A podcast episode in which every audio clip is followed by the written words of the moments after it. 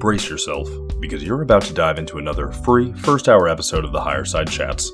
And we just want to let you know that whether you're looking for a companion through your paranoid insomnia, entertaining yourself through one of life's mundane activities, or trying to ward off the internal screams of all those sad, smothered souls around the office, THC is here. And you should know that every episode of the Higher Side Chats has an entire second hour for Plus members. Sign up at thehighersidechats.com and you'll get years of Plus show archives, lifetime forum access, a special invite to Greg Carlwood's monthly joint sessions, MP3s of THC music, bonus episodes, tour videos, and 10% off t shirts, grinders, and whatever else ends up in the Higher Side store. It's $8 a month that you won't miss, so become a Plus member and treat yourself in these troubled times. Always action packed and commercial free, which means you'll unfortunately never hear my voice again.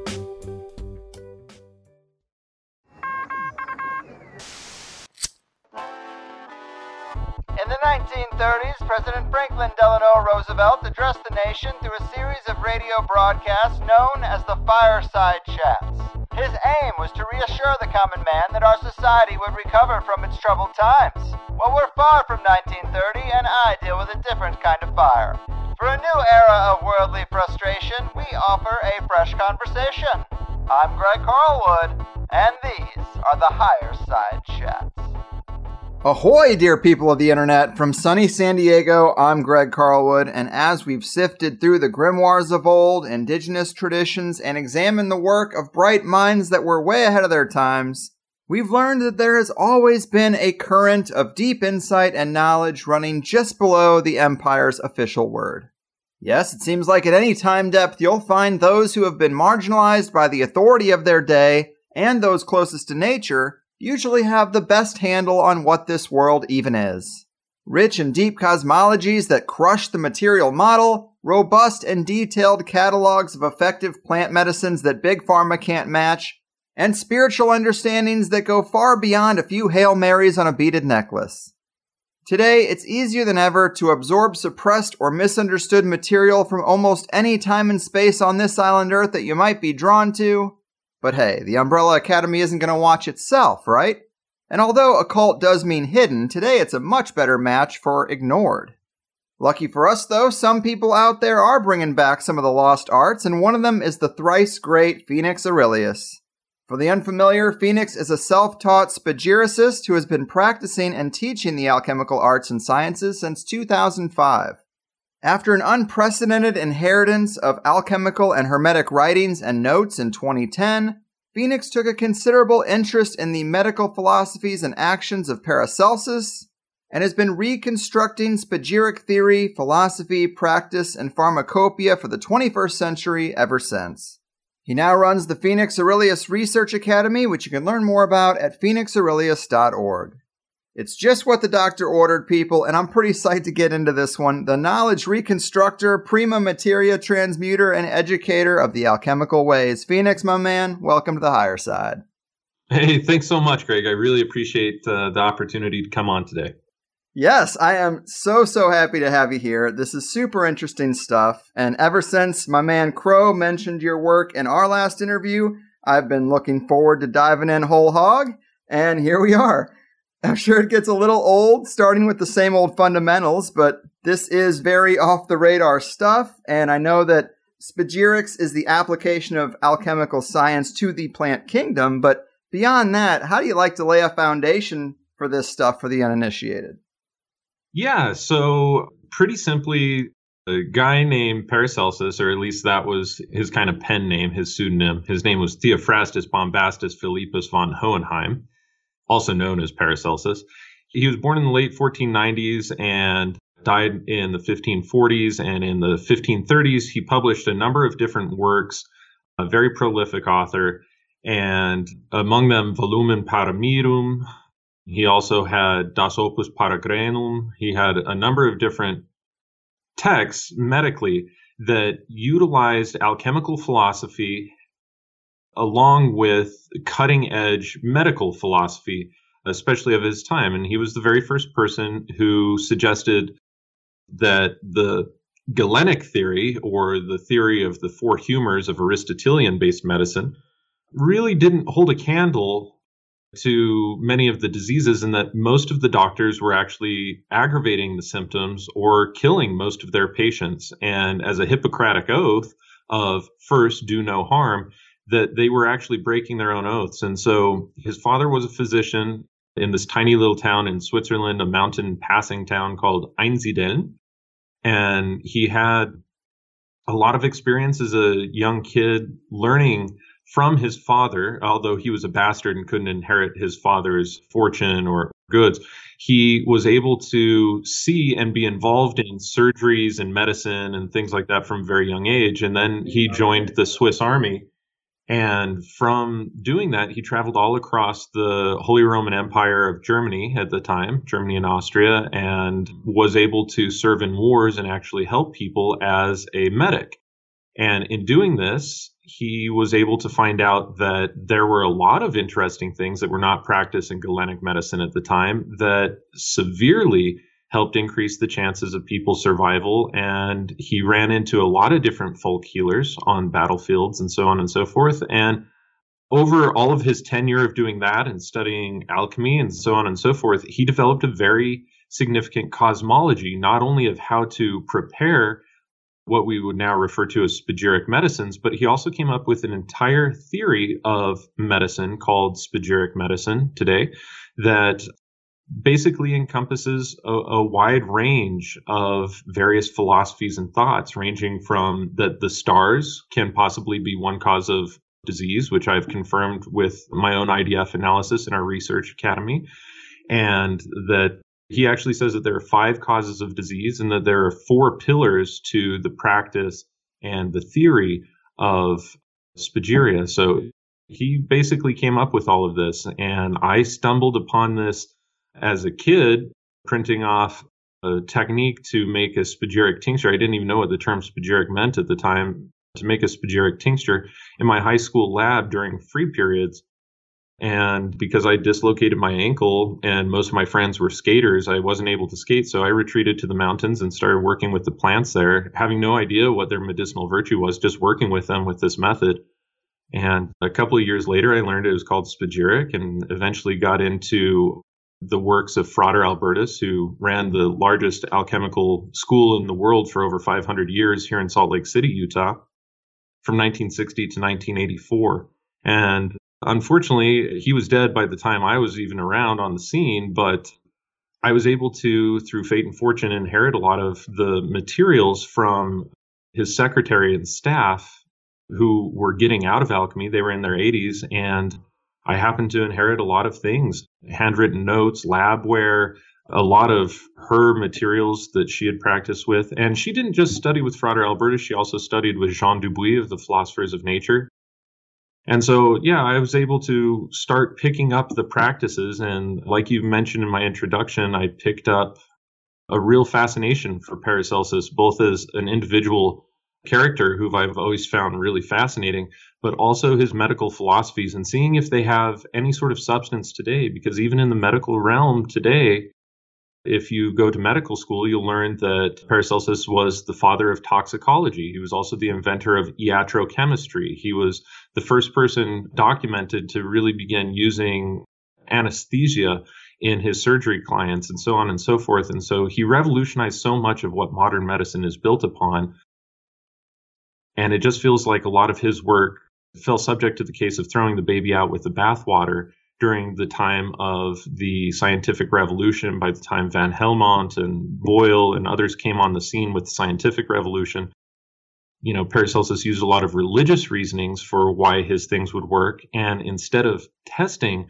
what did work and what didn't work, they just kind of did away with a lot of his philosophy and started moving in a different direction. So here I am in the 21st century being able to pick up a lot of that information and go back and as an apologist is technically the term being able to see if there's any of the works or theories that he had that still stand the test of time today in a perennial fashion especially with the advancement of modern science that we have so that would kind of set the precedent for what it is that I do and how I do it yeah, that's a great summary, and you're definitely on a wild ride yourself.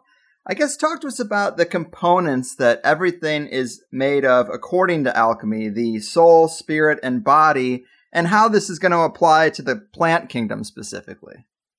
Sure. And I guess before I go on, I, I want to talk just to the fact that Spagyria is in no way limited to the plant kingdom. In fact, it's the lack of understanding of most people today and even students of the 20th century who called spagyria plant alchemy. It has virtually nothing to do with that. In fact, the entire corpus of alchemy is one of the pillars of spagyric medicine. And so if you can't make metallic and mineral materials, you can't actually be a very talented spagyrist because the entire corpus of alchemy is one of the prerequisites to actually practice spagyria. But I can talk to the plant alchemy work and how this relates. So, for centuries before Paracelsus, there was an Arabic philosopher known as Al Jabir, or sometimes just known as Geber, G E B E R, in the West. And Al Jabir came up with the concept of a sulfur mercury theory that everything in nature rules or is governed over by these dual aspects of sulfur and mercury, with sulfur being the positive pole, or you could maybe call that masculine, and mercury being the feminine pole. By the time Paracelsus got around to that, he highly criticized that theory and said, no, this isn't actually true. There's three principles there's sulfur, mercury, and salt. And mercury is not a feminine principle. Mercury is actually an androgynous principle or a hermaphroditic principle and that salt is the feminine principle, and this is the third principle that he calls it. And so he says that there's sulfur, mercury, and salt in all sorts of things. Now, for the modern mind, most people would hear that and say, oh, okay, so this means that everything has chemical sulfur like brimstone, and everything has metallic mercury, and everything has sodium chloride salt. But that's not at all what the alchemists were talking about and certainly not what Paracelsus was talking about. He was using these as what we call philosophic essentials. And he called these very frequently a Latin term tria prima, which means the first three.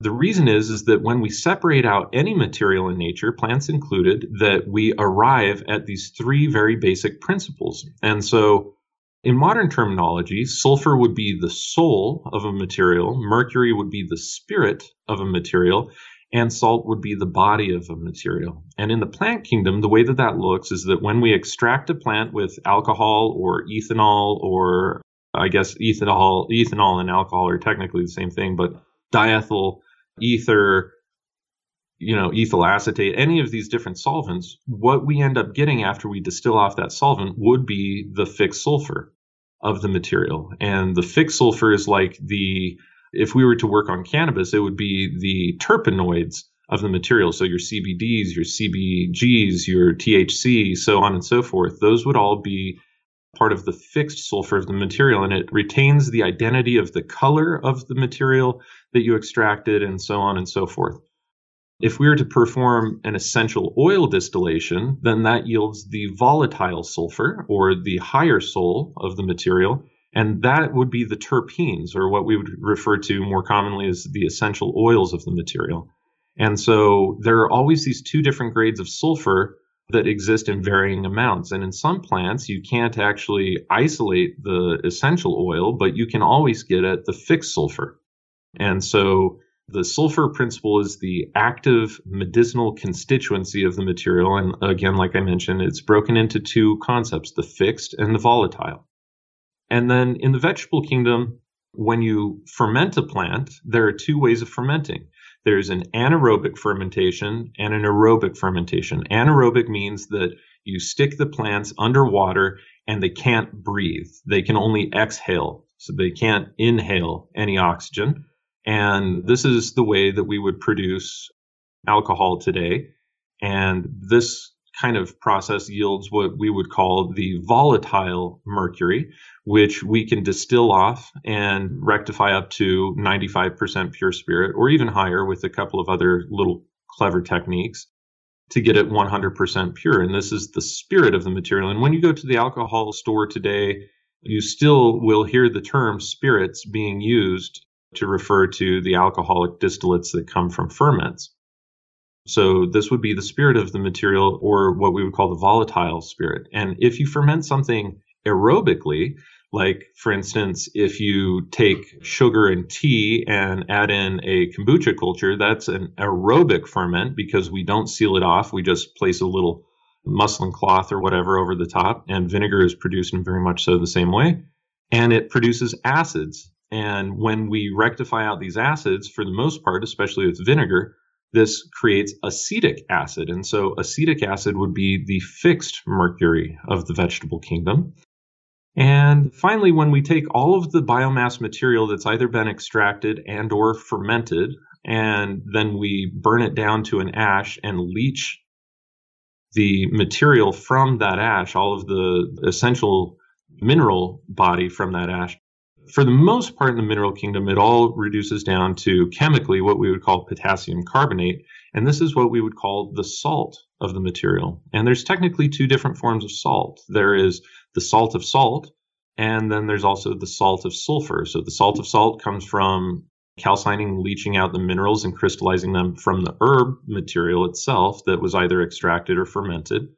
And then the salt of sulfur comes from burning down and calcining the fixed sulfur of a plant and getting that. Now, chemically, the salt of salt, salt of sulfur are exactly the same.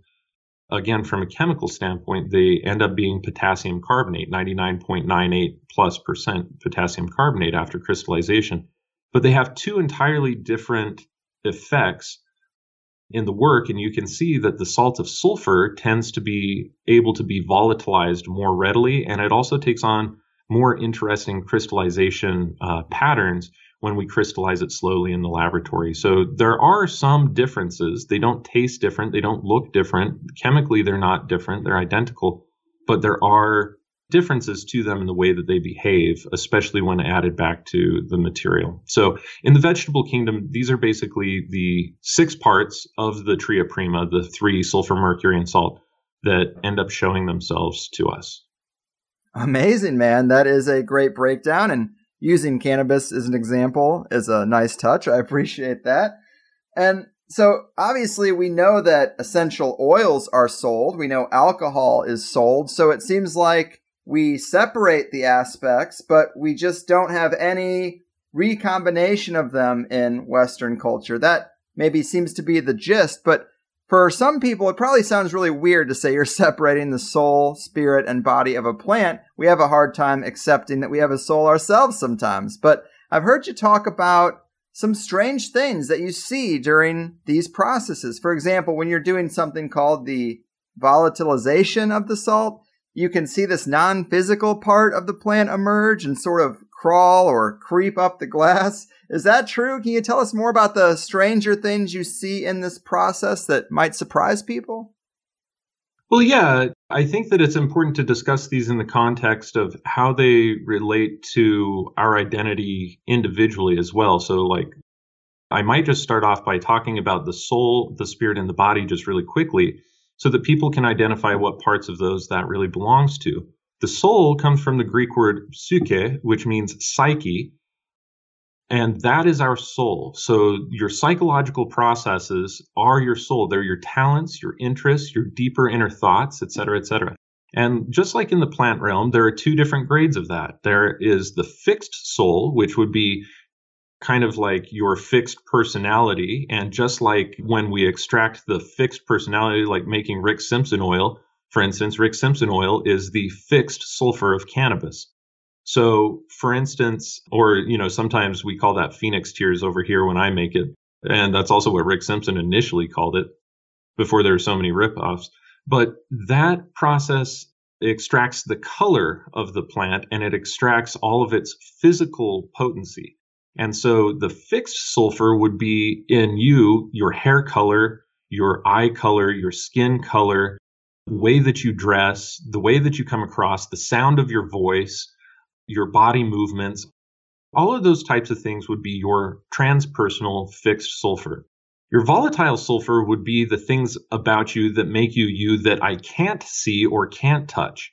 Your emotions, your inner thoughts, what drives you as an individual. And in the vegetable realm, that would be the essential oil. Okay. So that's what we're talking about as a combination of your psyche and psychosomatic nature together. Those are what we would refer to as your soul or your sulfur. Your spirit is literally the amount of life force and discipline that you have that allows you to enact the volition of the soul. So the volition of the soul is like what you want to do, what it is that you're here to do, the purpose of your life, so on and so forth. The less discipline that you have, the less you're actually able to perform those things. The more disciplined you are, the more you perform those things. And so spirit is actually made through discipline in the same way that we have to, in the plant realm, not only ferment a plant, but then distill it at least seven times in order to get the type of purity that we're looking for to be able to perform the types of distillation and extraction that are necessary for the rest of alchemical and spagyric pharmacopoeia. And so in the transpersonal world, your spirit really is the amount of life force that you have that you can dedicate to any of the things that you are here to do or that you want to do. So, so many people talk about, oh, yeah, I wish I could really do that. Well, everybody is capable of doing absolutely everything. It's just that they have to build the spiritual energy and have the interest to do it. And where the soul and the spirit meet, that's where the magic happens to make those things work. And then the body, I think we're all very familiar with that, is the physical and physiological construction that is simply the vehicle to be able to house the energy of the spirit and the volition of the soul so that they can be performed in physical manifestation. So I just wanted to go ahead and define that really fast because when we talk about the volatilization of the salt, like you were talking about, it's really important to understand that what we're doing is we're taking typically the salt of sulfur. So we'll take the Rick Simpson oil, for instance, and we burn that down.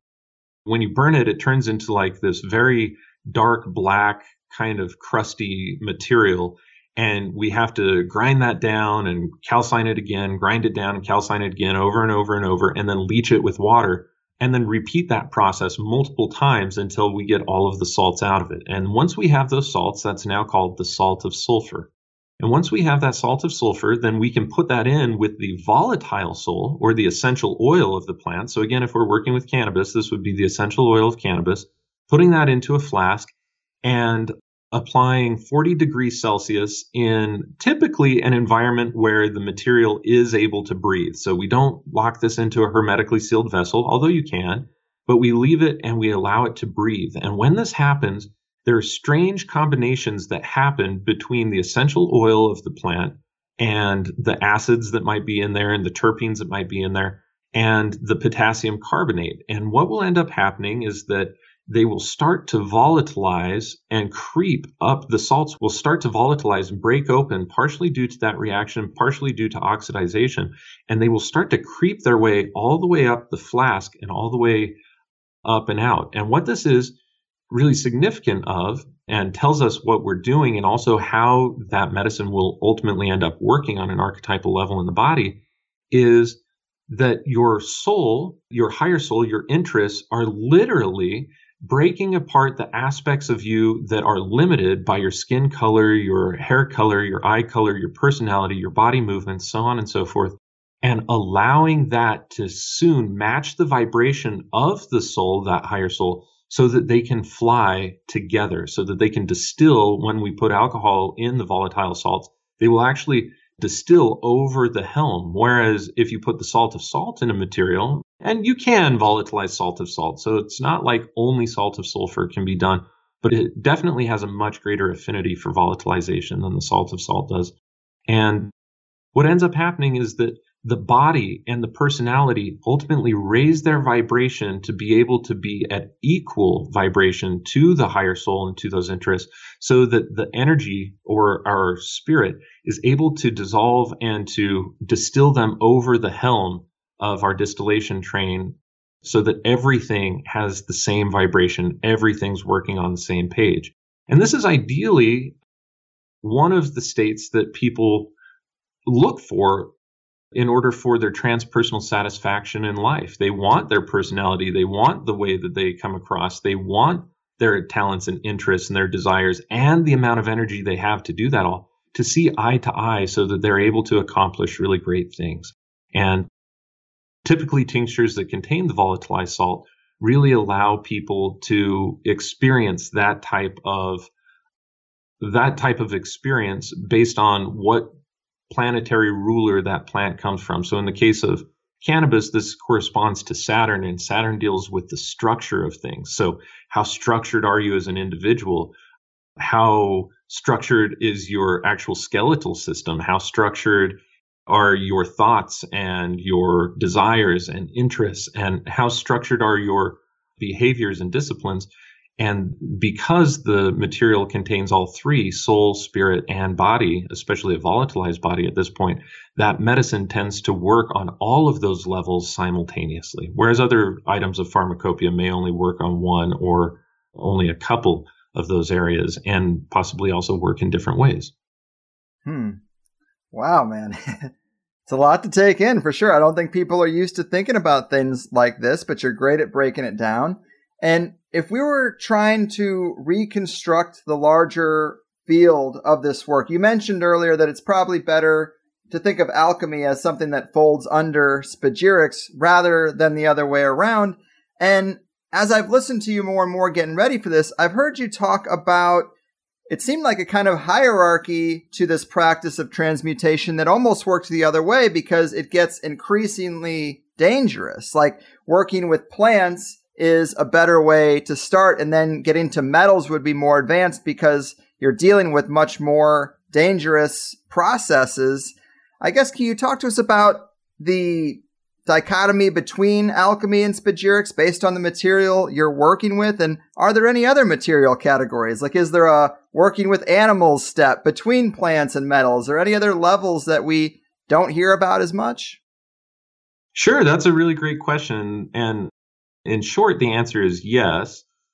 So, yeah, when you first start practicing alchemy, we typically end up starting with the herbs. Now, there are multiple different traditions of alchemy all over the world, and there's no unified tradition of Western alchemy just within the Western branches. Okay, so there's lots of different forms, like whether you study Mutus Liber or whether you study Isaac Holland's work or Paracelsian works or Raymond Lully's works or any of these other works, they all start really in different places according to where that teacher started. But in the tradition of both Jean Dubuis of the Philosophers of Nature as well as Dr. Albert Riedel or Frater Albertus, you tend to start with the herbs as a result of them being much more safer and much more generous to work with. And so, for instance, when we are making alcohol, there are very low temperatures involved. Alcohol distills at approximately 76 degrees Celsius, and water at about 100 degrees Celsius. And so you're working with materials that could possibly burn you if they spill on the skin, but they're not going to disform you. And breathing in vapors of them may make you feel a little lightheaded, especially in the case of ethanol. But it's not going to absolutely kill you unless something goes terribly awry. That's not the case when we start working with animal materials or mineral materials or metallic materials for one. And so on the physiological level, like just the level of practicality, they're much safer and more forgiving to work with. But also the more complex a structure is, the easier it is to work with psychologically. So metals are composed of only a single atomic structure that are repeated sometimes. So they exist in clusters. So you never, like when you break apart a metal, it's very rare to only see one atomic structure contributing to the crystallization. It's like one atom for sure, but they conglomerate in multiple different clusters of that same atom in order to create the crystalline structure known as metals. But still, they only have one atomic element to them. Minerals then start to have two or more atomic elements, which, as we know from our science classes, creates what we would refer to today as molecules. So, like for instance, calcium is a metal, calcium chloride is now a mineral. And so they become less stable and they become more volatile and they're composed of more things. Now, here comes a plant and it starts to absorb the calcium chloride that's inside of the ground along with multiple other minerals and it breaks them down typically through microbiology and it turns them into amino acids and it turns them into you know plant hormones and so on and so forth and so the plants are much less pure from a spiritual perspective because they are a combination of lots of different minerals that exist inside of the soil and some metals as well And then animals are even more volatile than that. And then humans are the most volatile. And so, in this way, when we we start working with the herbs, it's a safe place because they're not too complex, they're not too volatile, and they're also not too fixed. And so, we're able to open them up and explore them in a way that we can still relate to on a conscious level with our spiritual and psychic faculties as well as our physiological faculties. And they're not that complex. But when we start working with animal materials that are very complex, unless we're just working with teeth, bones, the mineral components, basically teeth, bones, horns, hair, skin, things like that, they do tend to get quite complex. And they correspond to so many parts that are so similar to ourself that if a person really isn't grounded in the philosophy and how to work and purify their own inner channels, they can experience certain states of psychosis or psychiatric disorders as a result of working on them. And the same is true when you start working on mineral materials that are more advanced, and especially when you start working on metallic materials, because metals are the most pure form of consciousness that we have available to in all of the natural world, because they only correspond to that one atom basis to them. They are so pure. So when you start working with those, you're getting really to the heart and to the base of what drives our spiritual, psychic, and physiological evolution here. And I've personally known multiple people who have kind of gone off their rocker and had some weird things happen when they started to undertake the great work or the creation of the philosopher's stone just because of that.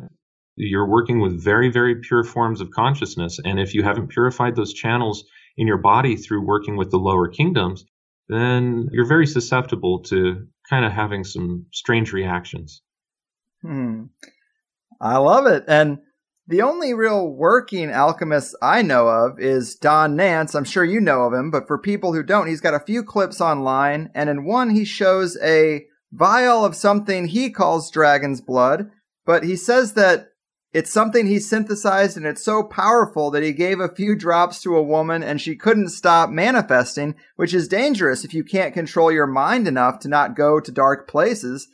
It's pretty far out, but does this seem possible to you? Can a substance be synthesized that would have that sort of effect on the mind? How does that work? Yeah, absolutely. So I'm not familiar with that particular item that Don is making, but I am familiar with both Don and his daughter Crystal. And we've met before and chatted at the international alchemy conferences, and we were both interested in Ormus for a time. Yeah. So, yeah, one of the things that I can definitely say is that in the realm of conventional Western alchemical pharmacopoeia, if something contains the sulfur of a material in strong concentration. So, for instance, if we're talking about, say, the alchemical oil of gold or of copper or of mercury or any of the oils of the metals, then those are the soul of the metal.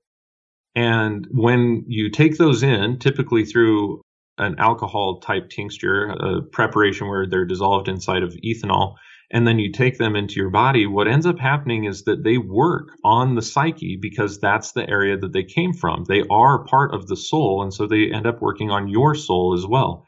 And this is how various items of spagyric pharmacopoeia really differ because everything is made out of sulfur, mercury, and salt. It's how you extracted the sulfur and which grade of sulfur, how much of the sulfur, mercury, salt, and you know the balance of each of those and when they are added that ultimately determines the type of pharmacopoeia and how it works in the body, along with the planetary virtues and how they were grown, when they were harvested, when they were extracted, or how they were extracted, that might determine their planetary effects and which systems of the body that they're going to work on.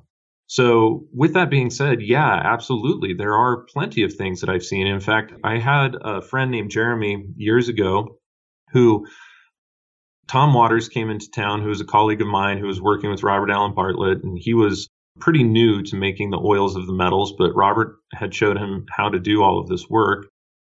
And he came and gave a lecture and he started selling bottles of his alchemically prepared gold. And we told everybody never take any more than three of the diluted drops in this very specific alcohol based preparation for any reason whatsoever. And Jeremy really didn't listen to that. And he was taking like 20 drops an hour, thinking that if a little bit is good, a lot is greater. And within about three to five days, I got a call from his wife who said, Hey, listen, we have a new baby, and Jeremy is trying to make deposits of gold into the thermostat, and he's not talking any sense, and he's completely lost his mind. He thinks that he's sprinkling everybody with gold, and he's always on the verge of tears, and he's just having this crazy experience. Well, he was caught in the Kabbalistic Sephira of Tiferet, which is basically the center of the tree of life. And it's where a person, Tiferet, one of its translations from Hebrew to English could be beauty. And he was literally caught in the state of beauty and obsessed with gold and felt like he was shooting gold out of his fingertips and he could make things work better by putting this, you know, what he was viewing as gold. I would call it psychological gold, putting this into other materials and trying to increase their vibration, trying to raise the vibration of other people to be able to see from the state he was.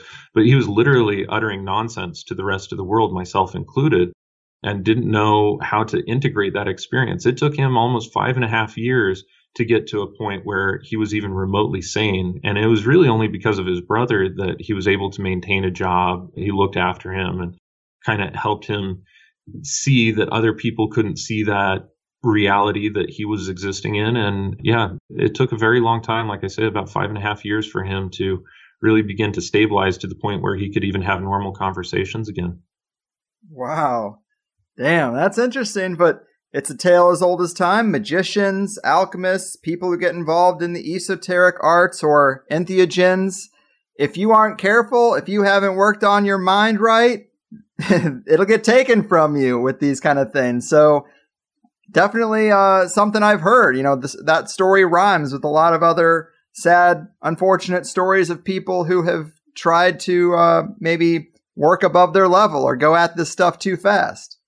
Yeah, yeah, absolutely. And again, you know, like that risk would have been very, very low had he not been working with just the psychological component of that material. If he had been taking a quintessence of gold, for instance, where the soul, the spirit, and the body were equally in proportion in such a degree that none of the four elements took precedent over the other, but were perfectly balanced. That would be called a quintessence. He would not have had that particular type of experience.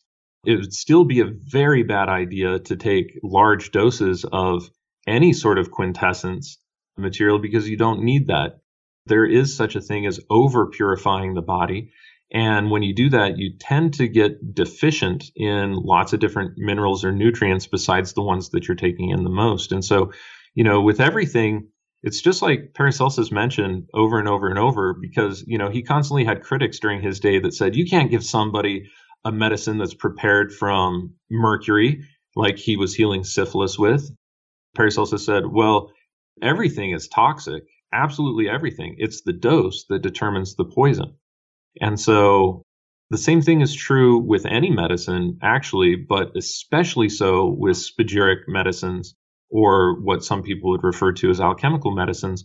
And the reason is, you know, Jean Dubuis mentioned this a lot. He said, if a little bit of something is good, a lot is not better. Stay on the low side, stay on the safe side. And it's better to take a little bit longer to get towards the desired healing effect by erring on the side of caution than it is to go overboard because you can always give yourself a little bit more medicine to get to the healing point that you need. You can't ever take away the medicine once it's been gifted to you. And that's something that some people need to learn experientially, unfortunately. yes, anyone who's taken their first dose of mushrooms or LSD should definitely heed that warning. It's yes. another thing that repeatedly happens to people. And you mentioned alcohol a couple times, and this is a bit of a tangent, but I'm always looking for little manipulations or micro conspiracies, we could maybe call them. But I've heard you talk about brewing and fermentation a bit.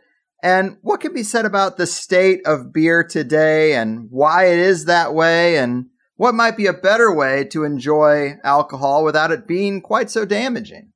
Sure. So, what ensues is not necessarily part of the alchemical tradition per se, but rather my own experience and my own opinions based on being a brewer. I would say that, you know, because the church at a certain point created in Germany in particular the Bavarian brewing standard, they decided that they were going to get away with using multiple different types of herbs for brewing and that they were going to focus primarily on utilizing hops. And, you know, all beer, when you take it, I mean, basically, beer is or ale is a fermented malt. So you take barley, you sprout it, you dry it. That's now called malted barley. When you take that malted barley and you set it inside of water, all of the starches have converted to sugars during the malting process, and those sugars will ultimately ferment in an anaerobic environment. And that's the basis of making beer. But in order to do that, it's like really, really sweet and it's not so pleasant tasting. It's kind of like sweet and cheesy a little bit, beer is, because of the yeasts that are found inside of the natural fermentation process that cause things to ferment. And so, in order to create a bittering agent, they would add various different types of herbs. And hops, of course, is a very bitter herb. And so they started using that. But hops is also a very lunar herb and it causes drowsiness and sleepiness and all these other things. And it makes people be a little bit more docile. And chemically speaking, in terms of biochemistry, drinking a lot of hops increases the phytoestrogens in the body. And so, especially men who are drinking a lot of beer will end up with what are called beer titties or, you know, men guts and all these other things that they've taken on a lot of the female properties that that herb is actually imbuing. They're taking on a lot of that property and they're not really realizing it because it's the fixed sulfur of the herb, the water soluble fixed sulfur that goes into the beer in order to give it that bitterness. India Pale Ales or IPAs being perhaps some of the most bitter besides sometimes like a barley wine or other things like that can also be a little bit bitter. So in the historical past, before that Bavarian brewing standard came in and hops became the only thing that you could technically make beer from, cultures all over the place were making beer with multiple different herbs. And one of my favorite recipes is a 5,000 year old Pictish ale that uses heather flowers and meadowsweet and bog myrtle in order to act as that bittering agent. And they become a lot more medicinal and they have entirely different qualities too. None of those necessarily being very lunar, and so it doesn't make you sleepy. Like I can drink some of my Pictish ale and feel like it's time to go on a nice serious bike ride or start working out or you know do some swordsmanship or whatever it is. Whereas other people who are drinking the same quantity of a hopped beer will definitely start to feel suppressed and a little chilled down and kind of tired and so on and so forth. And so I think a large part of beer today actually has some negative connotations because of all of the hops that are included. And today there are two different terms that are used for herbal beers that do not use hops versus those that do use hops. So things that do use hops are referred to as beers and ales. Things that do not use hops but use other herbs are called gruits, G R U I T. And I tend to be of the opinion that using gruits is a much better, much more healthy way of brewing beers because you can include different medicinal herbs for the occasion that you want. So, for instance, in the wintertime, you might include using cinnamon and clove and other things like that instead of your hops as a bittering agent, which also have warming elements to them to help keep you warm and keep your metabolism high and fend off against colds and virus like conditions and things like that during the wintertime and the colder months when the susceptibility for those types of diseases dealing from cold are rather high disposition. So, yeah, that's pretty much that. And then if you take beer, though, especially that heather ale that I make, the Pictish heather ale, and you distill it, well, now you are just starting to get into whiskey and poitín, which is the Irish unaged version. It's like a clear version of whiskey. So instead of being aged in oak, it's just a clear spirit. And it still typically gets aged, but it's called poitín, P O I T I N. And so, you know, every different thing that you ferment, whether you're dealing with agave, which is going to create like a tequila or a mezcal, when you distill it out or whatever else, it's all of those distillates that end up, like, for instance, you distill out wine, now you're getting brandy you distill out your agave ferment. Now you're getting tequila and mezcal. You distill out your beers. Now you're starting to get more whiskey style. You distill out like a potato mash or just like a general sugar mash or whatever. You might get a vodka, or depending on how you work with it, you might also get a rum if you're working with molasses or treacle or other things like that. So that's pretty much the way that beers and spirits kind of evolve from the same place, or what I should say, ferments and spirits evolve from the same place. nice. Well, cheers to that. We're getting a crash course and all kinds of good stuff today. And this is a provocative curiosity of mine, and I'm just interested in what you might have to say. But we know that the CIA has investigated some strange stuff that we could say is adjacent to spagyrics and alchemy. And many of the largest corporations also work on R&D that might surprise people if we were really privy to all of it. But I've always wondered if these tools that we're talking about today are really as potent as they seem to be, they gotta be alive somewhere, right? I mean, maybe this is part of why the Rothschilds and the Queen all seem to make it to 100 years old, or we know they can make artificial diamonds now. Maybe De Beers is getting their product from methods other than mining? I guess I would just ask do you think there is anywhere in the elite circles or corporate basements where this stuff is still in practice in secret, or are they really as ignorant at those higher levels as we are? In order to take a look at that, you can't just answer it generally. You'd have to take a look at the organization subjectively, because just like you know, I went to school with thousands of people, but as far as I know, I'm the only one who developed this particular interest. The same thing is going to be true with people in any sector. It's not just because you might be royalty or might be in the corporate world mm. very high up or be into these kind of elite circles that you even have interest. Like if I go to any Masonic lodge across the nation, very few of them very few of any of the initiates, regardless of their degree, have any sense of what practical alchemy really is and how to perform it. Some of them have met guys like Mark Stavish, for instance, or a couple of these other folks who are within the alchemical know how who are also parts of these orders, but the majority of them don't practice. The majority of them don't have any clue whatsoever. And in fact, most of their theory and cosmology around alchemy, even within the initiatic degrees, is entirely wrong or totally skewed because they don't have that practical knowledge or experience in actual alchemical arts. And so you would really have to look at that very subjectively. That being said, I think the majority of people who are living really long and so on and so forth are less likely to be using alchemy or alchemical experiences or to have any sort of real understanding or grounded understanding of that whatsoever.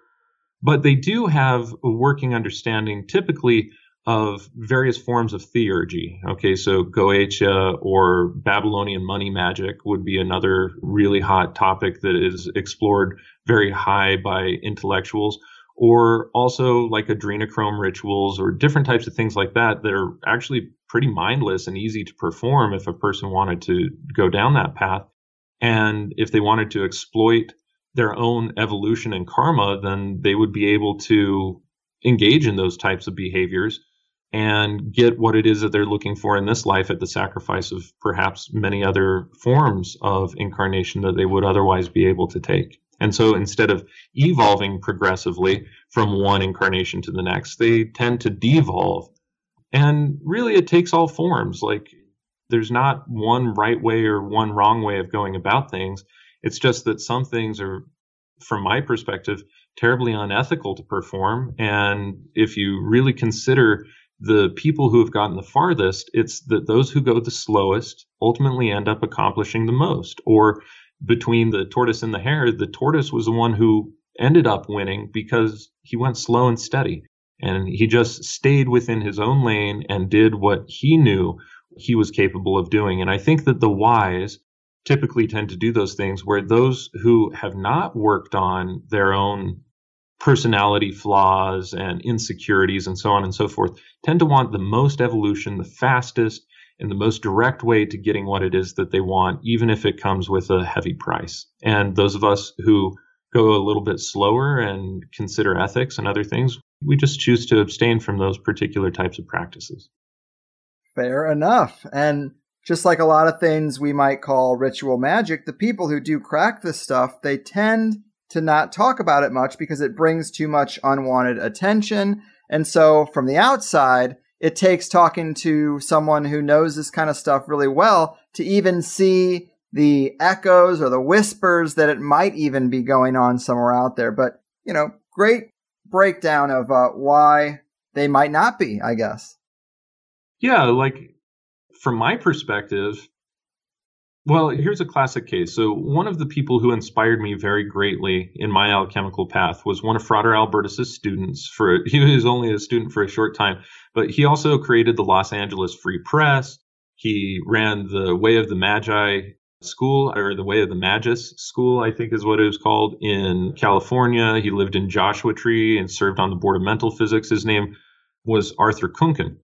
And old Art, after he got done working at the Paracelsus Research Society, and I think Frater was passing on. He was a librarian for a short time at the Paracelsus Research Society, according to him. He ended up taking a lot of the astronomical knowledge and went and worked as a consultant for one of the largest mining companies in Nevada, a gold mining company.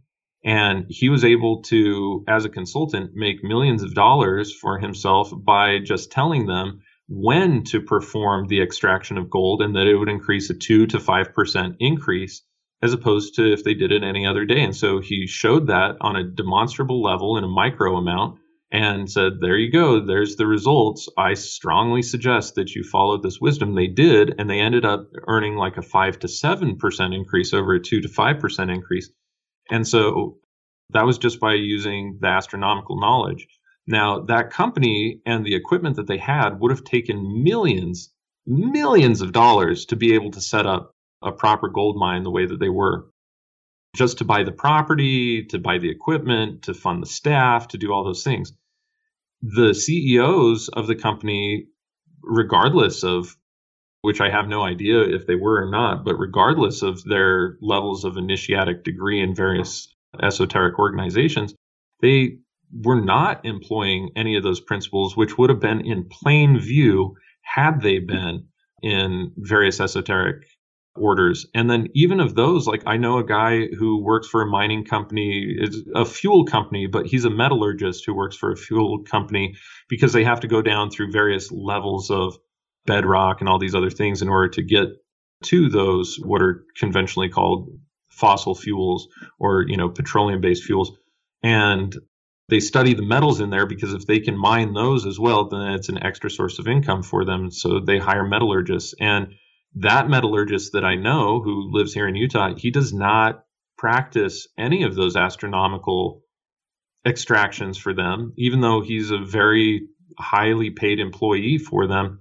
So they may have people who are aware of these things within their organization, but the awareness of how to do it, how to pitch it, how to make it business savvy, and so on and so forth usually far over the heads and far over the application desires of the organizations that hire them or the corporations that hire them. So, yeah, I would say like it's very, very, very highly subjective who you're taking a look at.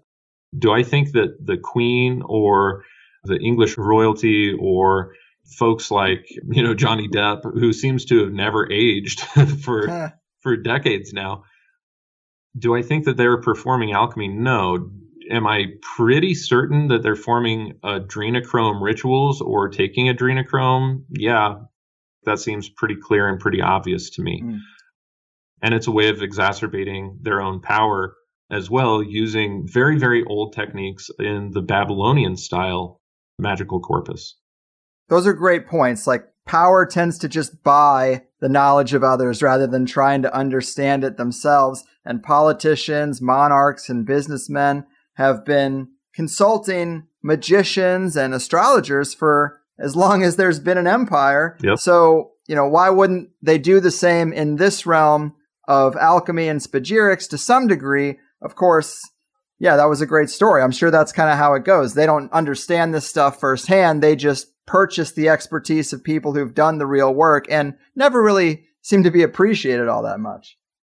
Yeah, that's typically the way that it is. And it's just like, you know, for them, it's just a transaction and they don't really have even that much interest in it. What they have interest in is aggrandizing their own power. And they will use, you know, what comes easy to them as a resource, which in most cases would be money, to be able to access the things that they want. Again, very few people have the discipline and the self-awareness that if they truly want something that the easy way ends up being the hard way and that the hard way in the long run becomes the easy way. And so instead of taking that long way becomes the easy way route they will just end up trading resources to get what they want immediately instead of developing it for themselves. Mm-hmm. yeah that makes a lot of sense to me. And man, there's so many things I'm going to have to leave to the cutting room for, but I definitely wanted to get into your store a bit and what you do before I let you go to get into the tinctures themselves. I guess, can you talk to us about some of the things you produce regularly and how they are superior to other things on the market? Sure. Well, and I don't know if I'd even use the term superior, but I'd say they're definitely vastly different. They work in a different way. So at the Phoenix Aurelius Research Academy, I'm constantly working on a wide number of different spagyric materials to be able to research their efficacy against various conditions, diseases, et cetera, in my wellness clients and among just our general supporters. So you don't even have to be working with me directly in order to purchase these things.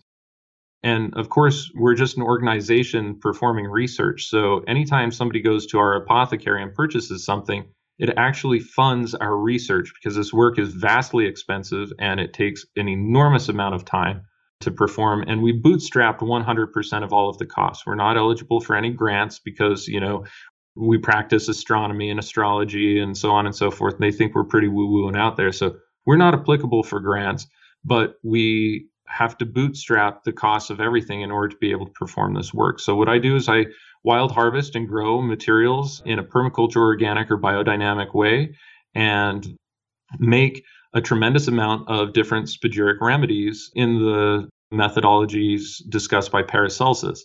And then what I do is I split test the methodologies to find out what the right way or the correct way of making these things is because the texts are not always very straightforward. And in fact, there's a lot of double blinds. So a lot of research needs to go into even how to be able to produce them properly.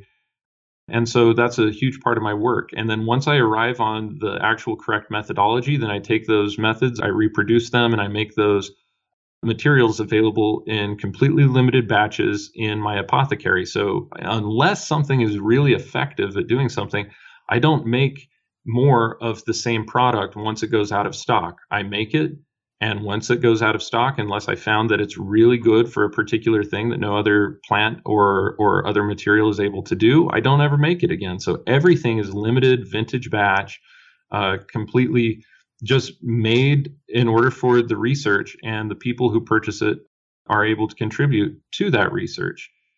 Everything is iatrochemically, which means to say pharmaceutically active but 100% natural and organic, meaning that all I'm taking is the herb and organic cane spirits in most cases and making these products. There's nothing else that goes into it outside of what is there. And I just follow the alchemical processes for processing these materials. So they are definitely very different than other processes that are out there. And typically, for instance, you can take the medicinal qualities of whatever plant that is that you're looking for. Like, for instance, if you want something for sleep and you read, oh, chamomile or lavender is good for sleep, the herbal tincture is going to be good for that typically. And so you can just find out what the qualities of the corresponding herbal tincture would be. And that's going to have the same quality as my materials. The only difference is, is that my materials will require oftentimes about 30 to 80% less dosage. So, whereas you might need three tablespoons five times a day of lavender tincture in order to sleep properly or to relax properly,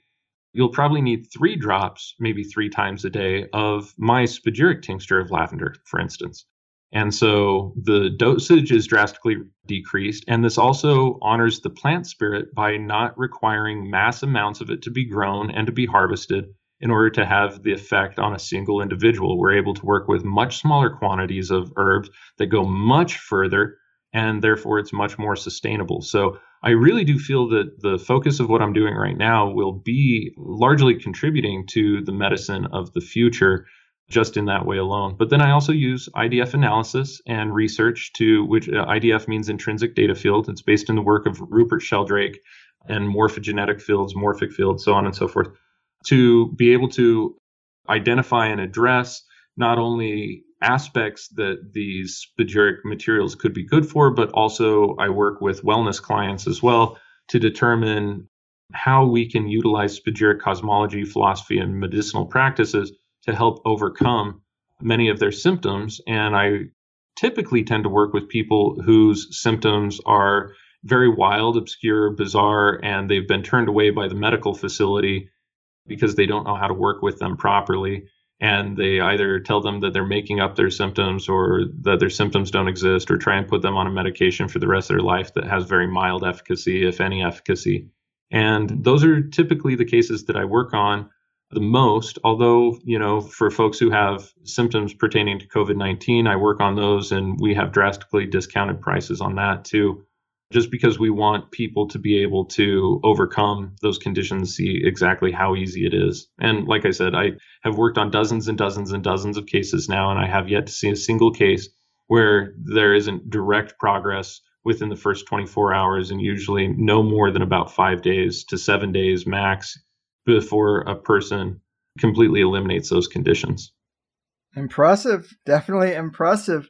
And yeah, it's so annoying because obviously the cases are spiking up. So I'm hearing on the news about a thousand local cases. And it's like, well, wait a second. I thought most people were asymptomatic. So why don't you tell us how many of these people that tested positive are even hospitalized? You know, give us, you know, they, they try to give us the numbers that are the most scary and they don't tell us about the 99% survival rate or how many asymptomatic cases. I mean, I could go on all day, but now is yeah, not the time. well, yeah. See, and that's the thing is like, if a person really wanted to buy into the concept that there is a virus and that if their body has an antibody, present that that is detection that the virus is there.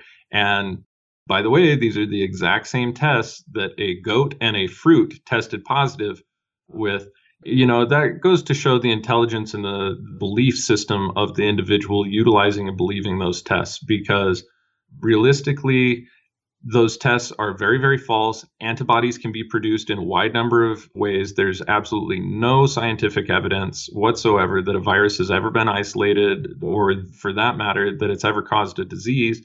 So when you take a look and you put all of this together and you say, oh, I'm going to go get tested, and then you believe their test materials, that's all you're going on is faith that it's actually true. And same thing with the news reporting on those cases that are rising because most of them are not hospitalized, which means that they don't know jack about the symptoms that are being developed. And so people just need to keep, like I said, keep a lid on their shit, be able to utilize rational, functional behavior and to look at the perennial principles of medicine because this is not the first time that diseases like this have popped up in the course of humanity. And how did people uh, overcome these things and survive and so on and so forth?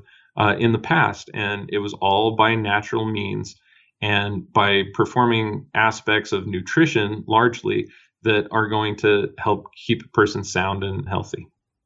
So true. And it's just harder and harder because there's so many things out there right now trying to coax more of us into insanity. But you are a sober voice to help us uh, stay sane. And just one more thing about your website. I know you also do courses and apprenticeships. I wanted to mention that and uh, sell lab equipment too. Is there anything else more to say to round out your offerings on your website that people should know about? You know, I am offering a free introduction to Spagyria course on my Teachable page. That's Phoenix hyphen Aurelius hyphen research hyphen academy dot phoenixaurelius dot com. That's my Teachable page. You can also just go to Teachable and type in Phoenix Aurelius Research Academy, and it will take you to my academy. You can enroll in the academy for free, and you can also enroll in that first course for free, which is called A Brief Outline of Spagyric Theory and Philosophy. And that's about two hours of video along with some other coursework. I include Jean Dubuis' Fundamentals of Esoteric Knowledge in there and a number of other really cool free resources. And yeah, I do teach immersion study programs. In fact, I've got another one coming up July 2nd through 4th where it's a one on one immersion where you come and you study and I walk you through exactly how to perform all these items of pharmacopoeia. And then I have also got another teachable course called Spagyria 1010 that is out right now and more that are on the way. Some are already filmed and just waiting to be edited. And those are really great because they walk you through exactly how to perform the work, the theory behind the work and everything in very elaborate detail. And it's at a self study pace so that you can learn all of this in your own home, learn to set up a laboratory either in your kitchen or your garage or, you know, basement or whatever it is, and just work on things as your budget and your time allows you to. So, yeah, I do teach all of those types of things. And yeah, there's probably more besides that. Just visit my website. It's hard to remember all the things that I do, to be perfectly honest. Yes, you're a busy guy, but dude, this has been really insightful. I can tell just by having a conversation with you that this material has served you well, and that's the kind of thing that definitely makes me more intrigued. Thanks for taking the time and keep doing what you do, man. Take care out there. Thanks so much, Greg. I really appreciate you. Oh, oh, it's magic, people. What a show! One of the best. I am all jazzed up. Phoenix really knows his material well, and provocative material it is. I think Crow was very right when he name dropped Phoenix as someone that I needed to get on THC post haste. He recommended a couple potential guests, actually, and I need to go back and re listen to that episode now that I think about it. But as often as I've tried to dive into mineral alchemy, it's been a challenge. And plus, people know this especially well because so often I'll have a guest who has written a little bit about alchemy in the past, but I usually can't get into that. So I see here eight years ago you wrote about X, Y, and Z kind of stuff until we've put a nice package and bow around the bulk of a guest's latest work, which usually does take the full first hour just the nature of the game. But to get a chance to focus on it for a full two hours was just a real treat for me. And even Phoenix gave me a few more leads to follow when we want to dive into this again. Also, just with my outline from today's interview, I cut enough questions for a whole second show at least, so maybe we'll try to do that again before too long, because I'm already prepared for it, and he was such a great guest. I do like how Phoenix can take the three parts of a thing the soul, body, and spirit, the sulfur, mercury, and the salt in that alchemical outlook and equate them to pretty much anything. As he says, they are universal principles, so it's not strange that they'd be able to be applied universally. But not everyone can articulate that as well as he can. And how ironic that in alchemy conversations, for anyone who's a long-time listener, I'm usually trying to get at practical alchemy as a science, and guests tend to say things like, oh, well, they tried that and it didn't work out, and alchemy really works best as a spiritual growth process for the individual, and that sort of stuff. And I'm usually not nearly as intrigued by that. I'm usually looking for the more tangible, but funny enough, when I did have someone here to talk about alchemy as a practical scientific process, I ended up thinking mostly about the way that he did break the alchemical model down for the life of a person and the body of a human being. Even talking about the salt of our tears when we quote unquote break ourselves down and how to reconstruct ourselves better than we were before, the personal process of refinement. That was excellent stuff, I thought. Of course, that was more in the Plus show, along with the sections on alchemical applications for permaculture, gardening, and biodynamic agriculture, and the stuff on astrological cycles, our particular times here in 2020, and plagues, which were also really interesting. I mean, there is so much more we can do with biodynamic agriculture on this show. Lots of meat left there for future guests and more episodes about magic and gardening. Though if my 23 year old self heard me say that, I feel like I'd want to take a hard pass, but we live and learn. And I really don't know what else to say. The dude crushed this interview, barely needed me at all, and I'd be very interested to try out some of his stuff. See if we can't lay these allergy problems to rest once and for all.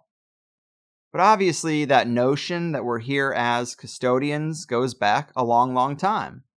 That we have an environment that's a pretty great base level, but we can shepherd it along and refine it and maximize its potential, which is a process that is humbling because even if you make something more efficient or rearrange some things to light that fire of abundance, it's usually not something that overinflates the ego because you know your role in that process was important, but you usually have a deep appreciation that there even was something to rearrange, you know?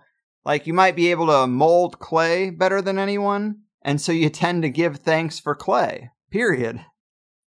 Meanwhile, we've been smashing and burning and leveling the earth and its resources for so long, and that domination process probably does overfeed the ego. Because just look at us. Or look who started it. very mature, right? But I think this is very important and valuable stuff. I hope some of you guys were inspired. And higher side news, I'm so, so tempted to talk about the last episode with Angela Davis and the feedback that I've gotten, but I just don't want to do it here. I'm sure I'll really go off when we get to the first reconfigured joint session podcast episode because, well, time and place are important, right? Today is not a song about Angela, it's a song about Phoenix Aurelius. But what it would relate to, and I should talk to you guys about, is our YouTube channel. Firstly, I've been saying for years that the YouTube comments are the saddest and most embarrassing cesspool of feedback that I get in general. Broadly speaking, of course, there are good comments too. But eliminating YouTube comments would actually reduce the trolling that I get to effectively zero. But when I posted some of the grosser comments from the last episode on Twitter, several people were like, dude, why don't you just shut off comments and leave comments to the plus people? And I thought, actually, yeah, that's a great idea. I'm always trying to push people towards the podcast and away from the channel. Whether we're talking about free or plus doesn't matter. But why leave this one aspect intact that would draw people to YouTube rather than the podcast? So, as of today, no more comments on the YouTube channel. I think if I wanted to go back and disable them for old shows, I'd have to do it one by one, so I'm probably not going to do that, but from now on. Though I wouldn't really care if platforms like Podcast Addict or other podcasting apps had a commenting infrastructure for the free show, they just don't. And it has been a plus feature for a very long time, so if you think you got something to say that I just have to hear, sign up for Plus because otherwise, I really don't owe anybody anything. Our relationship starts with me giving you something for nothing. Free listeners get a free first hour that contains zero ads or sponsors or any forms of monetization.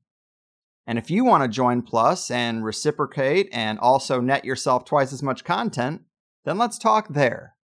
But the volume of unsolicited advice and feedback that I get at this point is just overwhelming. It has been for a while. It's not just me. You've probably heard this from anyone with a good sized audience. And for my own sanity, I've got to isolate myself a bit from it. And honestly, the vast majority of listeners are obviously cool. They just want a good podcast. And I can make the best podcast when I have a clear head and I don't have certain things getting in the way of trusting myself. But the other major thing that has the YouTube channel even making its way to the forefront of my mind is that we had another show removed, Nassim Haramein, for whatever reason. I thought that one was fairly tame in terms of hitting the pain points of the digital censors, but it just goes to show that anything can set them off, and the episodes have already done leave me very, very exposed to a shutdown or another shutdown, a permanent one. It's fine, but I'm going to try and convert as many of those 70,000 subscribers as I can into legitimate podcast listeners until I can't anymore. Also, oddly, the episode with Gary Lachman got some restrictions put on it. It wasn't removed entirely, but it did get some age restrictions and some regional restrictions. I'm not really sure, and I just hate that middleman shuffling my shit around, and you should too. So it's another partial reason to remove comments from YouTube because it's one of the few differentiating features, And now there's even less reason for you to get your new episodes on YouTube as opposed to anywhere else. But that said, I do love you guys. I am very thankful and lucky to have the audience I have. It's 95% positive, and I don't want to seem ungrateful. But as a thing grows, so does that 5% negative, and I just don't know that human beings are built for this volume of opinions for this many years. I don't even think you have to have an audience to be tired of people's opinions in 2020, but imagine if you did. Although I do love that we have so many people listening, because when we have a great guest like Phoenix, he is going to get a lot of new appreciation from people who just weren't aware of him before. That's my role. I'm the connector. And honestly, that is the most fun part for me. And it's why I'm always asking you guys to show your appreciation to our guests. They are the true stars of THC. I'm just like the scaffolding or something. But that said, I'm getting out of here. I hope you're all being extra kind to those around you. They definitely need it right now. And I declare this meeting of the Midnight Society closed. I've done my part. Your moves, Spagyric secret keepers, alchemy alienators, and naysayers of the natural sciences. Your fucking move. This is important, hear what I said. I'm trying to tell you it's not paranoia, not in my head. It's just the hard truth. Knocked on your door while I still can to ask you a question. Cause I know your head is still in the sand.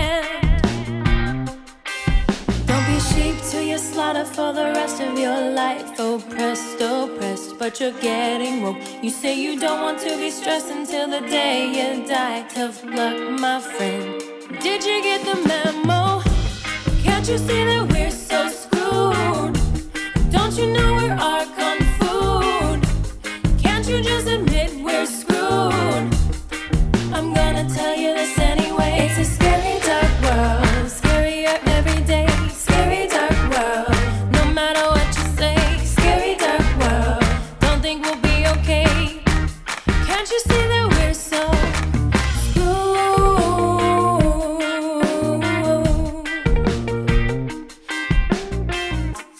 You sit and wish, but we don't have a choice.